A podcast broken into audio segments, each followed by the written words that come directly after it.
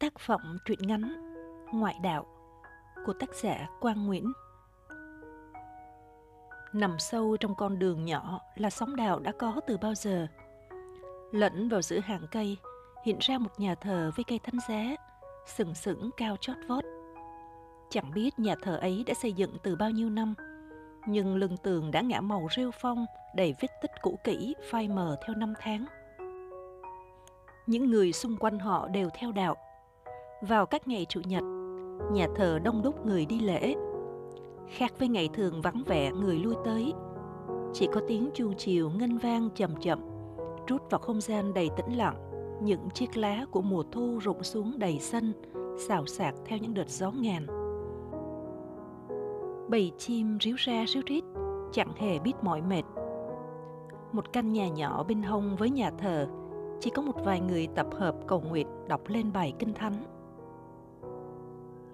Ngày Bình dời về đây sống, thấy mình quá đổi xa lạ. Vì cả sóng đạo này chỉ có duy nhất anh là người theo đạo Phật. Rồi dần dần cũng quen với tiếng chuông nhà thờ, những bài kinh thánh và hình ảnh một số người ăn mặc rất lịch sự đi dự lễ vào các ngày Chủ nhật. Cũng nhờ đến đây sống mà anh quen biết một người bạn tên Chi. Nên cũng am hiểu về các hoạt động tôn giáo của đạo Thiên Chúa do Chi chia sẻ những khi trò chuyện. Căn nhà của cô nằm sau lưng nhà thờ. Anh quen với cô và có tình cảm cũng được một năm tròn. Tuy thời gian quen nhau chưa gọi là lâu lắm, nhưng cũng được cô chân thành kể về tất cả mọi thứ liên quan đến tôn giáo mình. Ban đầu tiếp xúc với cô, anh thấy nói chuyện chẳng hợp chút nào. Chị luôn nói đến những điều giáo lý khi chuẩn bị đề cập tới bất cứ vấn đề gì rằng tất cả mọi quy luật trên đời đều có sự sắp đặt và định đoạt từ tình thương của Chúa. Bình thì trái ngược lại và cho rằng tất cả mọi thứ phần lớn là do con người quyết định tác động lên cuộc đời. Cứ như thế rồi thành quen, thành tình bạn, tình yêu và mong muốn bước tới một tương lai êm đẹp như dự tính của hai người khác đạo. Chị luôn nói rằng Chúa đã ban cho cô một người chồng tương lai đang hiện có người ấy là Bình. Anh thì cho rằng cuộc gặp gỡ này là mối nhân duyên kiến tạo thành tình yêu mà trách nhiệm tình cảm nó xuất phát từ trái tim chân thành vì nhau của cả hai con người nên phải nắm giữ và vun đắp để có nhau trọn đời.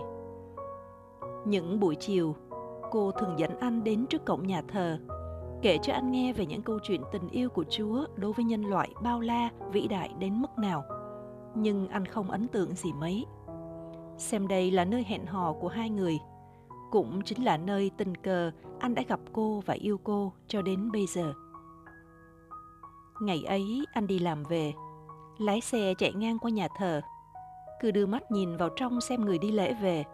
Chẳng để ý quan sát ở phía trước, nên anh đã vô tình tông phải cô. Cô té ngã. Cú ngã rất mạnh làm cô bị trầy ở khuỷu tay. Anh hốt hoảng dừng xe đỡ cô đứng dậy. Cô, cô có sao không? Tôi xin lỗi nhé. Anh lái xe phải quan sát xung quanh chứ. May mà có Chúa đỡ. Nếu không thì chẳng biết chuyện gì đã xảy ra với tôi nữa. Tôi không cố ý đâu. Ủa, mà Chúa nào đỡ cô? Tôi vừa đỡ cô đứng dậy kia mà. Đỡ là tiếng địa phương tôi hay dùng, nó có nghĩa là che chở ấy. Nếu anh tin vào Chúa sẽ thấy Chúa. Tay cô đang chảy máu kìa, hay tôi đưa cô đến bệnh viện để họ xem xét vết thương nhé? Không cần đâu. Tôi đã bảo cô chú đang giang tay che chở nên chảy xước không bị quá nặng. Tôi xin lỗi cô nhiều. Chi quay lưng đi, hòa mình vào đám đông rồi mất hút. Bình vẫn nhìn theo với đôi mắt tự trách mình. Anh lắc đầu chép miệng. May mà mình đụng phải người trong đạo. Nếu không phải thì họ sẽ không dễ gì bỏ qua như trường hợp thế này. Công dân người trong đạo quá thương người. Bình về đến nhà, thấy nhẹ nhõm trong người. Cứ nhớ tới cảnh lái xe không chú ý rồi đụng phải người ta mà ấy nấy vô cùng. Không biết cô gái ấy có bị làm sao không? Đến lúc đó mà họ làm lớn chuyện thì anh cũng chẳng biết phải xử lý như thế nào. May mà họ bỏ qua không truy cứu trách nhiệm.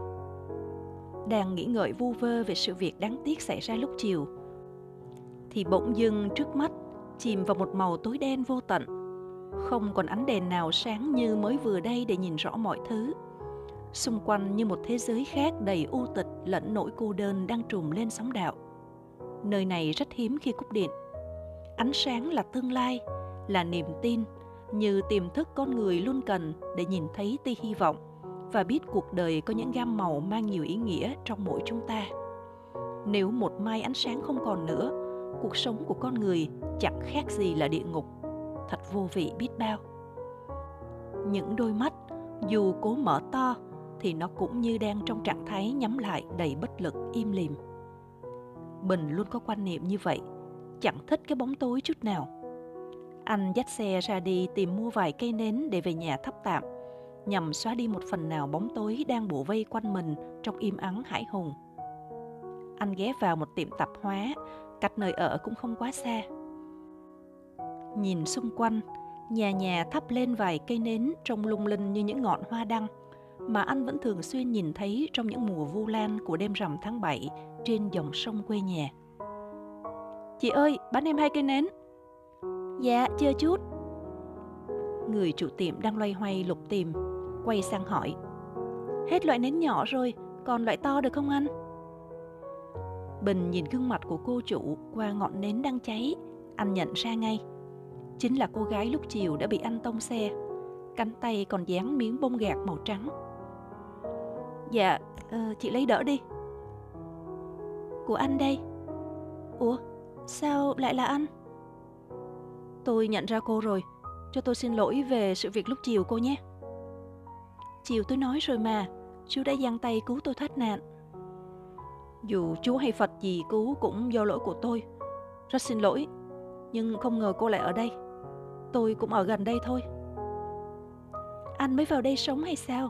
Nhìn anh rất lạ, như nào giờ tôi chưa gặp thì phải. Mà đúng rồi chứ gì phải nữa, vì trong cái sóng đạo này ai mà tôi không biết. Đúng vậy, trước đây tôi ở ngoài kia nhưng giờ vào đây sống cho yên tĩnh. Anh có phải người trong đạo không? Vì ở đây ai cũng thế. À không, tôi tôn giáo Phật. Nói chuyện nãy giờ quên mất, tôi trả tiền nến đây.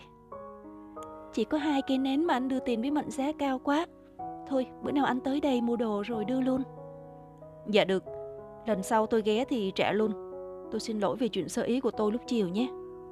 Tôi về đây. Bình cầm hai cây nến ra xe. Bất ngờ, điện đã có trở lại. Những ngọn đèn sáng rực rỡ như thường lệ. Cả một xóm đạo như đã ngủ rồi thức dậy trong ánh sáng của ban mai. Bình nhìn cây nến mà lắc đầu. Có lẽ bây giờ nó vô dụng nhất đây. Thôi thì đem về để đó khi nào cúp điện lấy ra mà dùng. Bình quay sang nhìn cô chủ và rời đi thật nhanh chóng. Từ đó về sau, cứ mỗi lần gặp nhau họ đều nở nụ cười để thay thế câu chào. Cũng từ đó, Bình tham gia vào một nhóm thiện nguyện, thường đi giúp đỡ những mảnh đời khó khăn. Lúc rảnh rỗi thì đến chùa ở tít ngoài kia làm công quả. Bình và cô, hai người theo hai đạo khác nhau, nhưng tính cách cũng bắt đầu hòa hợp từ đây theo bản tính lương thiện thích giúp đỡ người khác. Và khi trò chuyện đến vấn đề từ thiện, dường như không có sự rào cản nào để ngăn chia hoặc đối lập đến tín ngưỡng của họ như những phút ban đầu. Và dần dần họ yêu nhau. Từ đó Bình yêu cái nơi này đến lạ.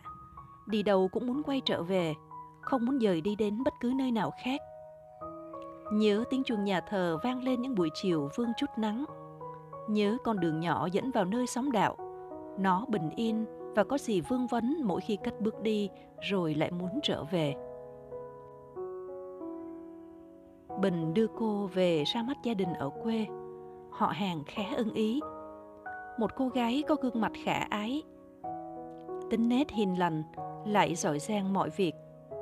Gia đình rất mong muốn hai người họ sớm cưới để có con có cháu mà bế bồng vì tuổi đời không còn gọi là mới lớn. Tình yêu vốn dĩ không phân biệt bất cứ điều gì trên đời này.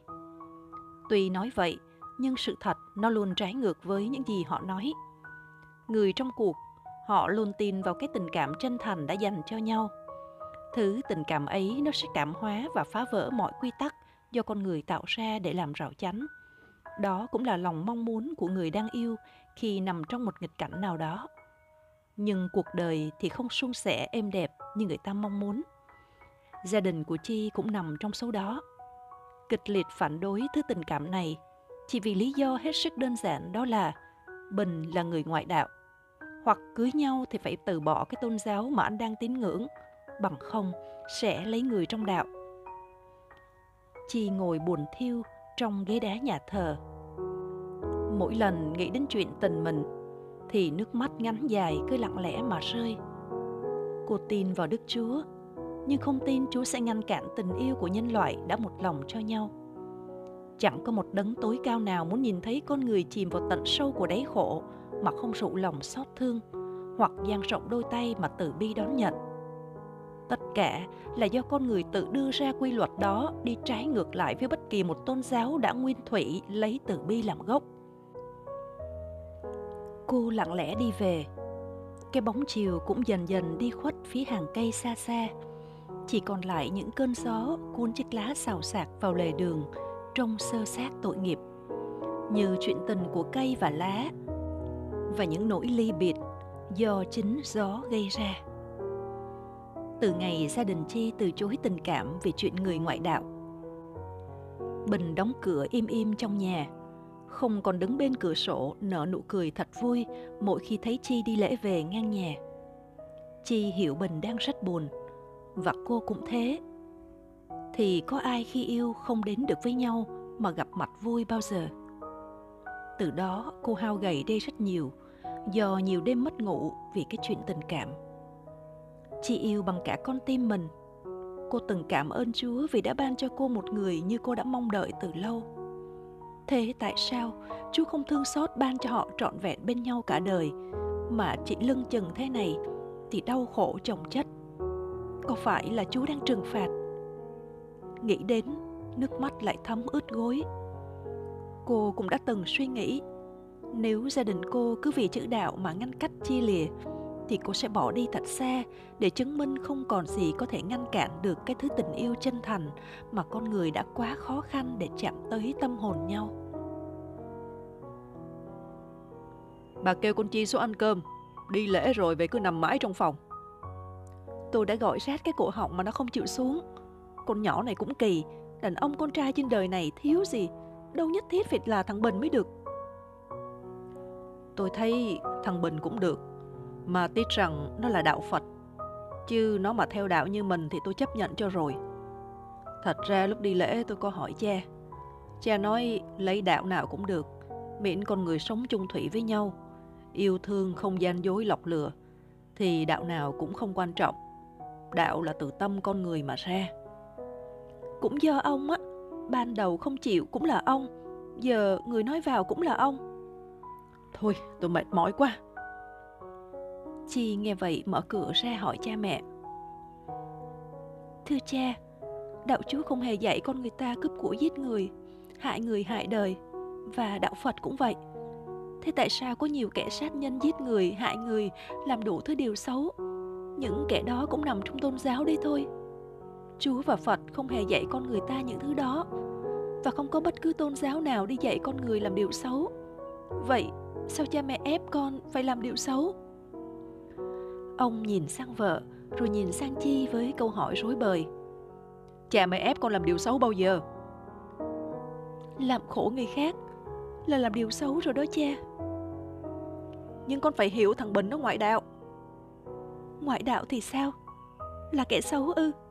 hay ngoại đạo là không có quyền kết hôn được yêu thương được sống hạnh phúc cùng người mình yêu ngoại đạo là không có quyền đấy sao cha không phải xấu nhưng về sau sẽ rất khó sống nếu nó bỏ đạo thì quá dễ rồi thưa cha mẹ, đạo là tín ngưỡng của con người cái tâm thiện thì đạo nào cũng là tốt nhưng cái giả tâm ác thì dù có đạo chúa hay đạo phật gì cũng thế thôi đạo nào cũng khuyên dạy con người làm điều tốt đây là lẽ phải ạ à. Chi bỏ đi vào trong phòng đóng cửa lại. Hai ông bà chỉ biết nhìn nhau mà chẳng nói được một lời nào. Thật ra những câu nói của cô cũng gần sống với lời cha trong nhà thờ khi nhắc tới vấn đề ngoại đạo. Có lẽ nào quan niệm của hai ông bà về cái đạo mà mình tín ngưỡng đã sai rồi chăng? Tối đó bà nằm xem tivi, thấy nội dung trong bộ phim tình cảm cũng giống tình yêu ngoại đạo của con gái bà. Nhưng cái kết rất đẹp và êm ái. Hai nhân vật chính trong phim đã được ở bên nhau sống trọn đời. Bà rơi hai hàng nước mắt. Giọt nước mắt này không phải vì phim có nhiều tình tiết cảm động mà lay lòng người. Chỉ đơn giản là những ngày tháng ấy, con gái bà trải qua những đau khổ của tình cảm như nhân vật nữ khi bị gia đình phản đối không tán thành. Bà tắt tivi, đi vào trong, thấy ông ngồi đó với vẻ mặt buồn rười rượi.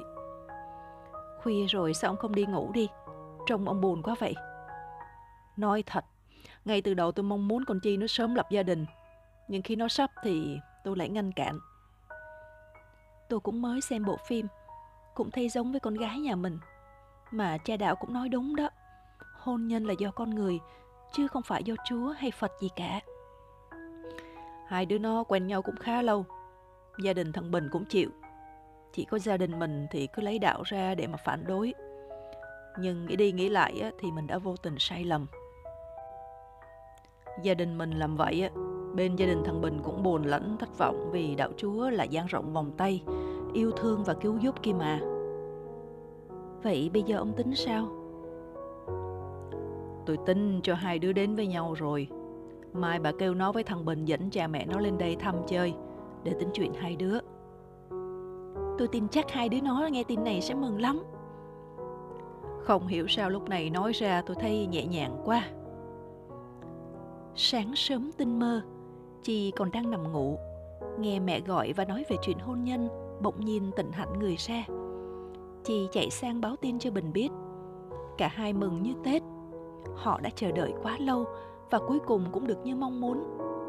Tình yêu chân thành rồi sẽ vượt qua tất cả. Như Bình và Chi đã vượt qua sự ngăn cản của gia đình. Tất cả là sự thử thách kiên trì của con người. Và trên đời này không có bất cứ điều gì có thể chia cắt được tình yêu chân thành và quyết tâm gìn giữ hạnh phúc của mỗi người đã cố gắng vì nhau. Chiều đó, trời nhúm đỏ phía dãy hàng cây. Những cánh chim từ nóc nhà thờ bay lên cây thánh giá cao vút. Chiều chủ nhật thật êm đềm, khác với những chủ nhật trước. Nghe tiếng chuông ngỡ như vọng lên tâm tư đầy nỗi buồn vì mối tình đang bị ngăn cách. Giờ đây tiếng chuông tuyệt vời làm sao? Cứ vang vang chậm chậm như gọi tên ai đó, như một nỗi nhớ và những lần hò hẹn thật quá đúng giờ. Bình nở nụ cười, cầm lấy bàn tay Chi. Mùa thu đã đi qua, rồi mùa đông lại đến. Mùa đông này ấm lắm. Ở phía trước là Giáng sinh đang cười.